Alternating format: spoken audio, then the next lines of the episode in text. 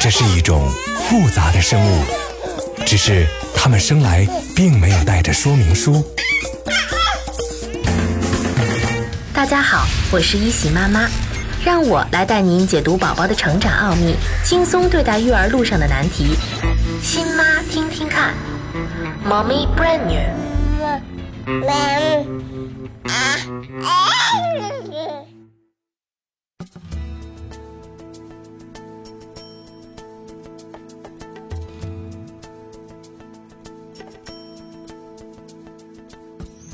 亲爱的妈妈们，你们好吗？这个时候，如果宝宝作息规律，妈妈们会觉得日子越来越好过。睡眠的时间和深度会因人而异。一般来说呢，这么大的宝宝上午会睡一次，下午会睡一到两次，每次都是一到两个小时。晚上醒来的宝宝会越来越少。如果呢是母乳喂养的宝宝，也许晚上还会醒来一两次，迷迷糊糊的吃一些奶，再继续睡觉。即使宝宝睡得并不安稳，翻来翻去，咳嗽几声，或者呢抽泣几下，也不需要特别在意，因为这些都是孩子在睡眠当中出现的正常表现，不需要打扰他。如果你把他打断了，也许会变得更加兴奋起来，闹得谁也睡不成。这个月龄的宝宝已经能明确表达自己的意愿了，对不喜欢的东西会坚决的抵抗。比如说，用勺子喂不喜欢的食物，会用手推开；拿走他手里的玩具时，会生气的大哭；洗澡的时候会不爱洗头，因为洗头限制住了他的自由。除了情感上的发育以外，你会发现他的身体和四肢力量也进步了。很多的宝宝即便不用支撑，也能坐很久了。他们还能够熟练的翻身。有的宝宝甚至可以扶着东西站起来，但是一定要注意，不要让他们站得太久。宝宝现在还不会自己坐下来，你可以教他一些方法，比如说向前弯一下腰再坐下，这样他就不会摔倒了。上个月还不会在床上打滚的宝宝，这个月可能会忽然在床上打起滚来，胳膊和手的运动能力也增强了。趴着时总是伸着胳膊去够他前面的东西，如果够不到呢，就会一拱一拱地努力向前扭动或者匍匐，但手脚配合还不协调。可别小瞧这样的尝试和努力哦，因为宝宝马上就要会爬了。爬对于宝宝的生长发育具有怎样的意义？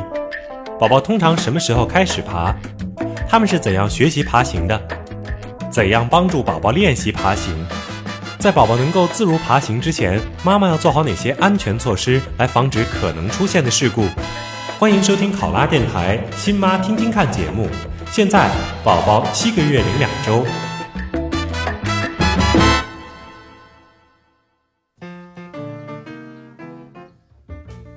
爬是宝宝迈向独立活动的第一步。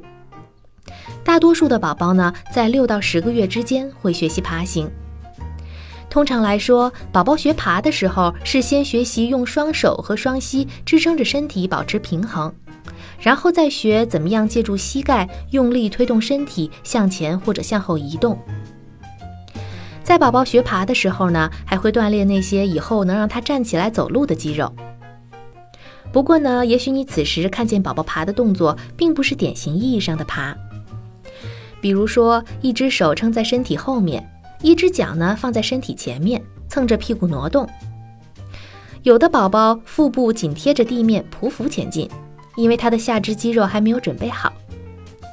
还有的宝宝会以腹部为圆心，整个身体贴着地面转圈圈。还有些宝宝呢，都是直接的用四肢把身体支撑起来，向后退着爬。这些都是很常见的。不用担心宝宝爬的动作是否标准，不管用什么样的方法，他们能够活动、勇于尝试，行动能力就会越来越强，离会走路也会越来越近的。刚学爬的宝宝通常会先学如何保持四肢的平衡，然后再学着移动两个膝盖。到了大概九到十个月的时候，宝宝会发现借助膝盖用力推动身体就能够向前移动了。随着动作越来越熟练，宝宝还能学会从爬的姿势转到坐下的姿势。有的宝宝甚至还能掌握一种高级爬行技巧——交叉爬行。这就好像小动物一样，向前爬的时候呢，移动一只胳膊和另一侧的腿，而不是同时移动同一边的胳膊和腿了。到一岁左右呢，他就能爬得非常好了。需要提醒的是，尽管不同的宝宝发育的节奏和方式也不一样。但如果你的宝宝到了一岁左右还没有表现出对任何活动方式感兴趣的话，那么你最好带他去医院检查一下了。爬行作为一项宝宝掌握的新技能，自然也需要有个熟能生巧的过程。鼓励宝宝爬行最好的办法就是把玩具或者其他有趣的东西放在他够不着的地方，吸引他想办法过去拿。如果你不希望刻意的训练他，而是主张他自由的玩、自由的探索，也没关系。不过呢，不要把他单独留在沙发、床或者任何有坠落危险的地方。你可以把他们放在宽阔的地面上活动，要保证家里有一个对宝宝来说是安全的探索环境。这个时候，婴儿护栏会发挥很大的作用。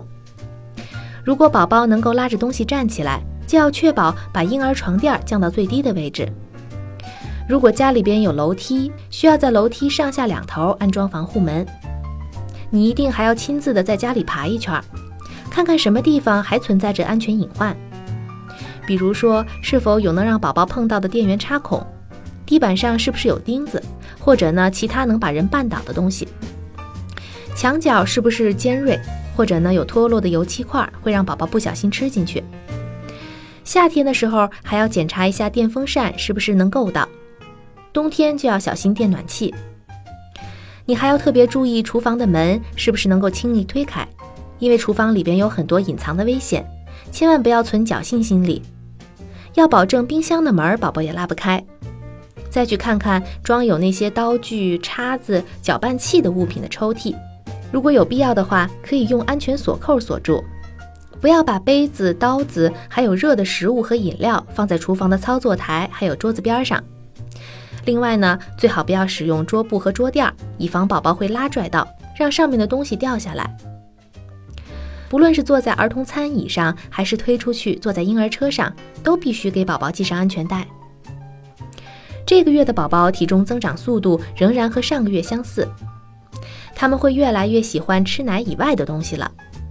不论你的宝宝有多么恋母乳或者牛奶，如果之前还一直没有给他添加过辅食，那现在就一定要开始了。为什么不能延后给宝宝添加辅食的时间？添加辅食的过程中，为什么会发生宝宝忽然间拒绝的情况？早产儿应该何时再尝试固体食物？宝宝的脾性和对辅食的接受程度有什么关系？为什么宝宝会拒绝用勺子？欢迎收听考拉电台新妈听听看节目。现在宝宝七个月零两周。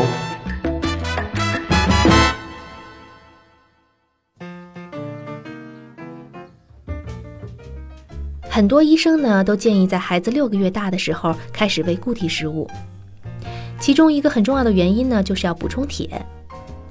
母乳中的铁含量现在已经不能够满足宝宝的生长需要。如果不通过其他食物来获取呢，很可能会造成婴儿的缺铁性贫血。在贫血的同时呢，还会降低宝宝的食欲，从而形成恶性循环。有的妈妈认为，就算食物吃得不好，也可以通过补充铁剂来解决贫血的现象。可是要知道，铁剂吸收起来呢比较困难，给宝宝喂药的过程也并不一定顺利。如果让宝宝产生了逆反情绪，他会更加的拒绝吃饭。所以呢，我们并不推荐。妈妈们还要想办法，比如说把饭做得更有看相，或者闻起来很香，甚至呢可以用好看的餐具诱惑一下宝宝，尽量让他接受并且喜欢上辅食。也有的妈妈会遇到这样的问题，他们常常在宝宝四个月的时候就开始喂辅食了。曾经有一段时间，事情进展得非常顺利。甚至到了这时候，他们已经接受了大量的谷类食物，还有水果蔬菜了。但到了后来，宝宝就会遇到了障碍，这往往和他们的身体变化，比如说长牙、感冒或者呢其他一些生活变化有关系，之后就会彻底拒绝吃辅食了。这样的宝宝大部分是由于父母在引入辅食的过程当中进行的太快，逼得太紧造成的。辅食给的太急，那喂他的奶量就会相应减少，这样会剥夺宝宝的吮吸时间。可宝宝终归是需要这些吮吸的，于是就会在以后的时间来弥补，要求吃更多的奶粉或者乳汁。这种情况下呢，妈妈们要有耐心，一方面要坚持喂辅食，同时呢也继续喂奶粉或者哺乳。首先你自己需要放轻松。不用担心宝宝会一直拒绝食物，如果他饿了，自然会吃；如果他抗拒呢，就等会儿再喂，或者下顿再给他。宝宝的抵抗应该不会超过一周或者十天，所以千万不要强迫他来进辅食。另外呢，就算他看上去很饿，也尽量不要在晚上给他喂辅食。我们需要给宝宝养成在白天吃饭的习惯。在遇到辅食添加的障碍时，也要认真想想自己的宝宝是不是早产儿。如果是，那么即使在六个月的时候开始喂辅食，也可能太早了。要记住，宝宝的实际年龄不代表他的发育年龄。如果宝宝提前两个月出生，那么当他六个月大的时候呢，实际的发育年龄只有四个月，因此他的消化系统可能还不足以接受固体食物。既然是这样，你就需要回到液体食物，到八个月的时候再来试试。除了早产的因素，你还需要考虑一下自己宝宝的脾性，想一想他是如何应对其他新的状况还有变化的。脾性总是会影响到宝宝对于周围环境的反应，包括对新事物的适应。对于那些乖巧、性格又好的宝宝来说，逐步引入新食物一般不会遇到什么困难。但对那些敏感一点的孩子呢，在刚开始的时候会经常拒绝辅食。他们对光线还有触摸甚至都很敏感，那他们的嘴巴也同样需要更多的时间来习惯新的感觉。这种情况呢，你就必须把添加的速度放得很慢，要有耐心，更要坚持。千万不要因为自己一着急就强迫别人。对于超级活跃的宝宝来说，他们是很容易失去耐心的。因此，不可能安静地坐在高脚椅上吃很久。你需要把所有的准备工作都做足，再把食物端上来。端上来的时候呢，要保证食物的温度刚好合适，马上就能入口。在吃的过程当中呢，他们可能会乱扔东西，你要做好心理准备。如果宝宝吃完一刻也不要停留的，就要把他们抱下来。对于脾气坏的顽固型宝宝，喂饭的难度就会更大。他们不容易适应固体食物，尝试一下不熟悉的东西呢，可能就会拒绝。不过，当发现自己喜欢的食物以后，会一次又一次的要求吃，这就要求妈妈们更加细心的挖掘他们最爱的食物。有的时候，问题也可能不在宝宝身上，妈妈也要回忆一下自己都喂了宝宝什么。让婴儿吃辅食是一个过程。从开始时候稀薄流质的食物，再到能抓到手上让他们自己吃的食物，需要循序渐进的进行。刚开始的时候，不要给宝宝吃太多混合的食物。我知道有的妈妈为了营养考虑，把肉、米饭还有蔬菜都煮一煮，然后通通的扔到打碎机里边搅拌。可是要知道，你正在努力的帮助他们发展味蕾。如果把所有的东西都混到一起去，你怎么知道他究竟喜欢吃什么呢？况且你自己可能都不愿意吃这些杂烩的东西，为什么要要求孩子喜欢吃呢？当然了，这并不是说所有的东西都得分开喂。如果你的宝宝不喜欢吃粥，但是却很喜欢南瓜，那么就不妨把南瓜和粥一起煮烂，来吸引他尝试。如果你认为自己准备的食物已经够好的了，但是宝宝还是不爱吃，那么就考虑一下，是不是你的期望值太高了？吃固体食物和吸空一瓶奶或者一边乳房可不一样。胎儿在母体里边呀就已经会吮吸的动作了，所以出来天生就会吃奶。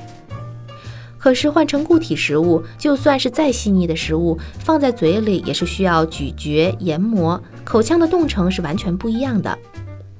有的婴儿可能会需要两到三个月的时间才能习惯咀嚼并且吞下食物，所以不论如何，你需要多给他们一些时间。有的宝宝拒绝喂辅食，并不是拒绝食物本身，而是拒绝勺子。想想看，在之前有没有喂饭的时候出现过作呕的情况？如果有呢，那么就要小心自己用勺喂的动作了。喂食物的时候，你应该小心地把勺子放在宝宝的嘴唇上，每次只放一点点食物。如果把勺子伸得太深，就可能会引起他作呕。宝宝还可能会因为勺子里的食物盛得太多，或者呢你喂得太急，还没有来得及咽下，下一口又来了，这样他也会容易作呕。这样的情况如果发生一两次，就足以让宝宝把勺子还有不愉快的体验联系在一起。如果他对勺子实在抗拒的厉害，就可以给他用一根吸管。宝宝一旦接受了勺子，很快就会设法把它从你手里抢走。不要指望他在这个阶段能够正确的使用勺子，但是呢，可以让他拿着一个小勺子玩儿，这可以帮助他为以后学会自己吃饭做准备。不过呢，妈妈们最好多准备几把勺子，以防他抓走一把还有其他的备用。在给宝宝添加辅食的过程当中呢，要注意前后保持一致。照顾宝宝总有忙不完的事情。妈妈把衣服一撩，直接喂奶，或者呢给他冲瓶牛奶，肯定要比准备乱七八糟的辅食来得更容易。也有的时候，妈妈不太情愿给孩子断奶，他们乐意享受那段和宝宝在一起的亲密时光。特别是那些已经回去上班了的妈妈，对丢下孩子觉得很内疚，想要做点什么来补偿，因此呢，一回到家就给宝宝喂奶。完全不考虑现在应该是辅食时间，这样的话就容易把孩子的规律给打乱。不管是出于什么原因，孩子都会从重复的行为中学习，知道接下来会发生什么。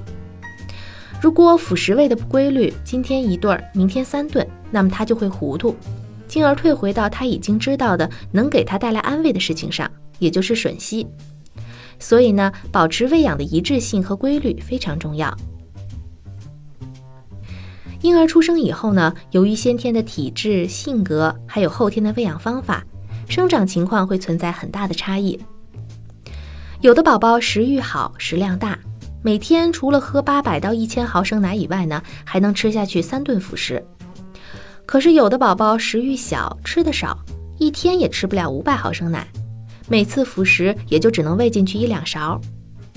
对于这样的宝宝呀，只要发育正常、精神睡眠都不错，就不需要过分担心，更不要因为计较饭量而强迫他吃。为什么越是急切的想让宝宝多吃，越会适得其反？宝宝的胃到底有多大？什么是婴儿积食？造成积食的原因有哪些？怎样通过调整辅食的喂养来缓解宝宝的积食问题？欢迎收听考拉电台《新妈听听看》节目。现在宝宝七个月零两周，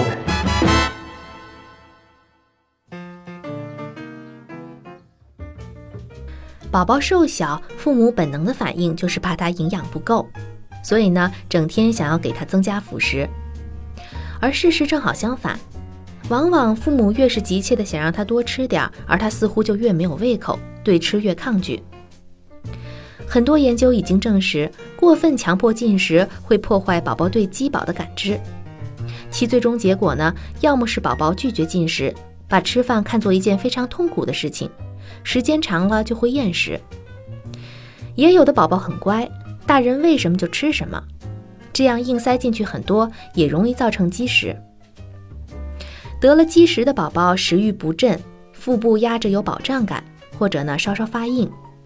手掌内大拇指下鱼际有青紫，消瘦，脸色苍白，有的呢还会出现生长缓慢、体重不增加的情况。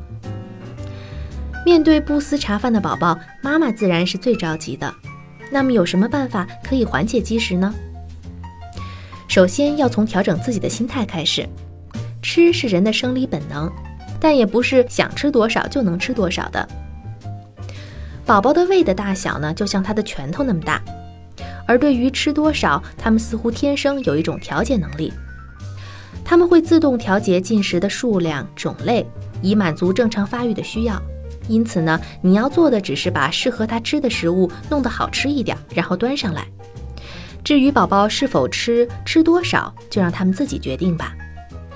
当你的心态足够平和以后，就要调整一些辅食喂给的品种，比如说蛋白、肉类、鱼类等等。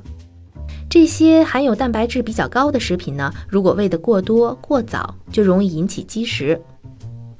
另外呢，米糊、粥等谷类食品如果做得过稠、过干，也会影响到孩子的食欲。大人要仔细观察一下引起婴儿食欲不振的原因，然后呢，试着调整一下食物的品种，比如说减少一些鱼肉、鸡蛋类的食物。你甚至可以先全部撤掉这些食物，不用担心他们会营养缺乏。毕竟呢，宝宝还可以多喝些奶来补充蛋白质。观察几天，看看宝宝的积食情况是不是会有好转。如果你尝试减少蛋白质的量，宝宝依然存在积食，那么就减少一些辅食的量，比如说每天减少一到两顿饭，或者呢每次喂的量减少一半儿。比如说之前每次喂一个蛋黄，那么现在可以只喂半个，一碗米糊可以减成半碗，看看情况是不是会有改善。如果这样还不行，就可以试着饿他一天，这是一个很有效的办法。有些积食的婴儿啊，也会因此而食欲大开。有的妈妈会很纠结，生怕把宝宝给饿坏。其实呢，不用太担心。中医也常常用这个办法来治疗婴儿的积食，效果还是令人满意的。不过要注意的是，怀疑宝宝积食或者食欲不振，一定要排除其他的病理因素。如果你不能确定，最好去咨询一下医生。Playtime。随着宝宝行动能力的增强，他们会越来越喜欢探索性强的游戏。之前你也许会和宝宝玩藏猫猫的游戏，用手挡着脸，然后呢忽然打开，让他重新看见你。现在这个游戏的难度可以加大了。你可以把一个目标大一点的玩具放在身后，稍稍呢露出一个角，然后问宝宝：“小熊跑到哪儿去了？”之后啊，就引导宝宝去你的身后找，或者呢，可以直接让孩子的爸爸躲在你身后，让他来找找爸爸在哪里。宝宝肯定会很认真的四处找一遍，找到了爸爸的宝宝一定会非常的开心。即便宝宝对这个游戏现在还毫无兴趣，也不要紧。每个孩子都是独特的，也许再过一周，他就开始爱上找东西的游戏了。那个时候，你就可以把家里的东西，比如说像奶瓶、书、遥控器都藏起来，然后呢，让宝宝去找。这样不仅能够锻炼宝宝的观察力，还有探索的本领，还能让他逐渐认识一些日常用品。好了，我们今天的节目到这里就要结束了。照顾好宝宝和你自己。也期待你把自己的育儿故事分享给我们。下周的节目我们再见吧。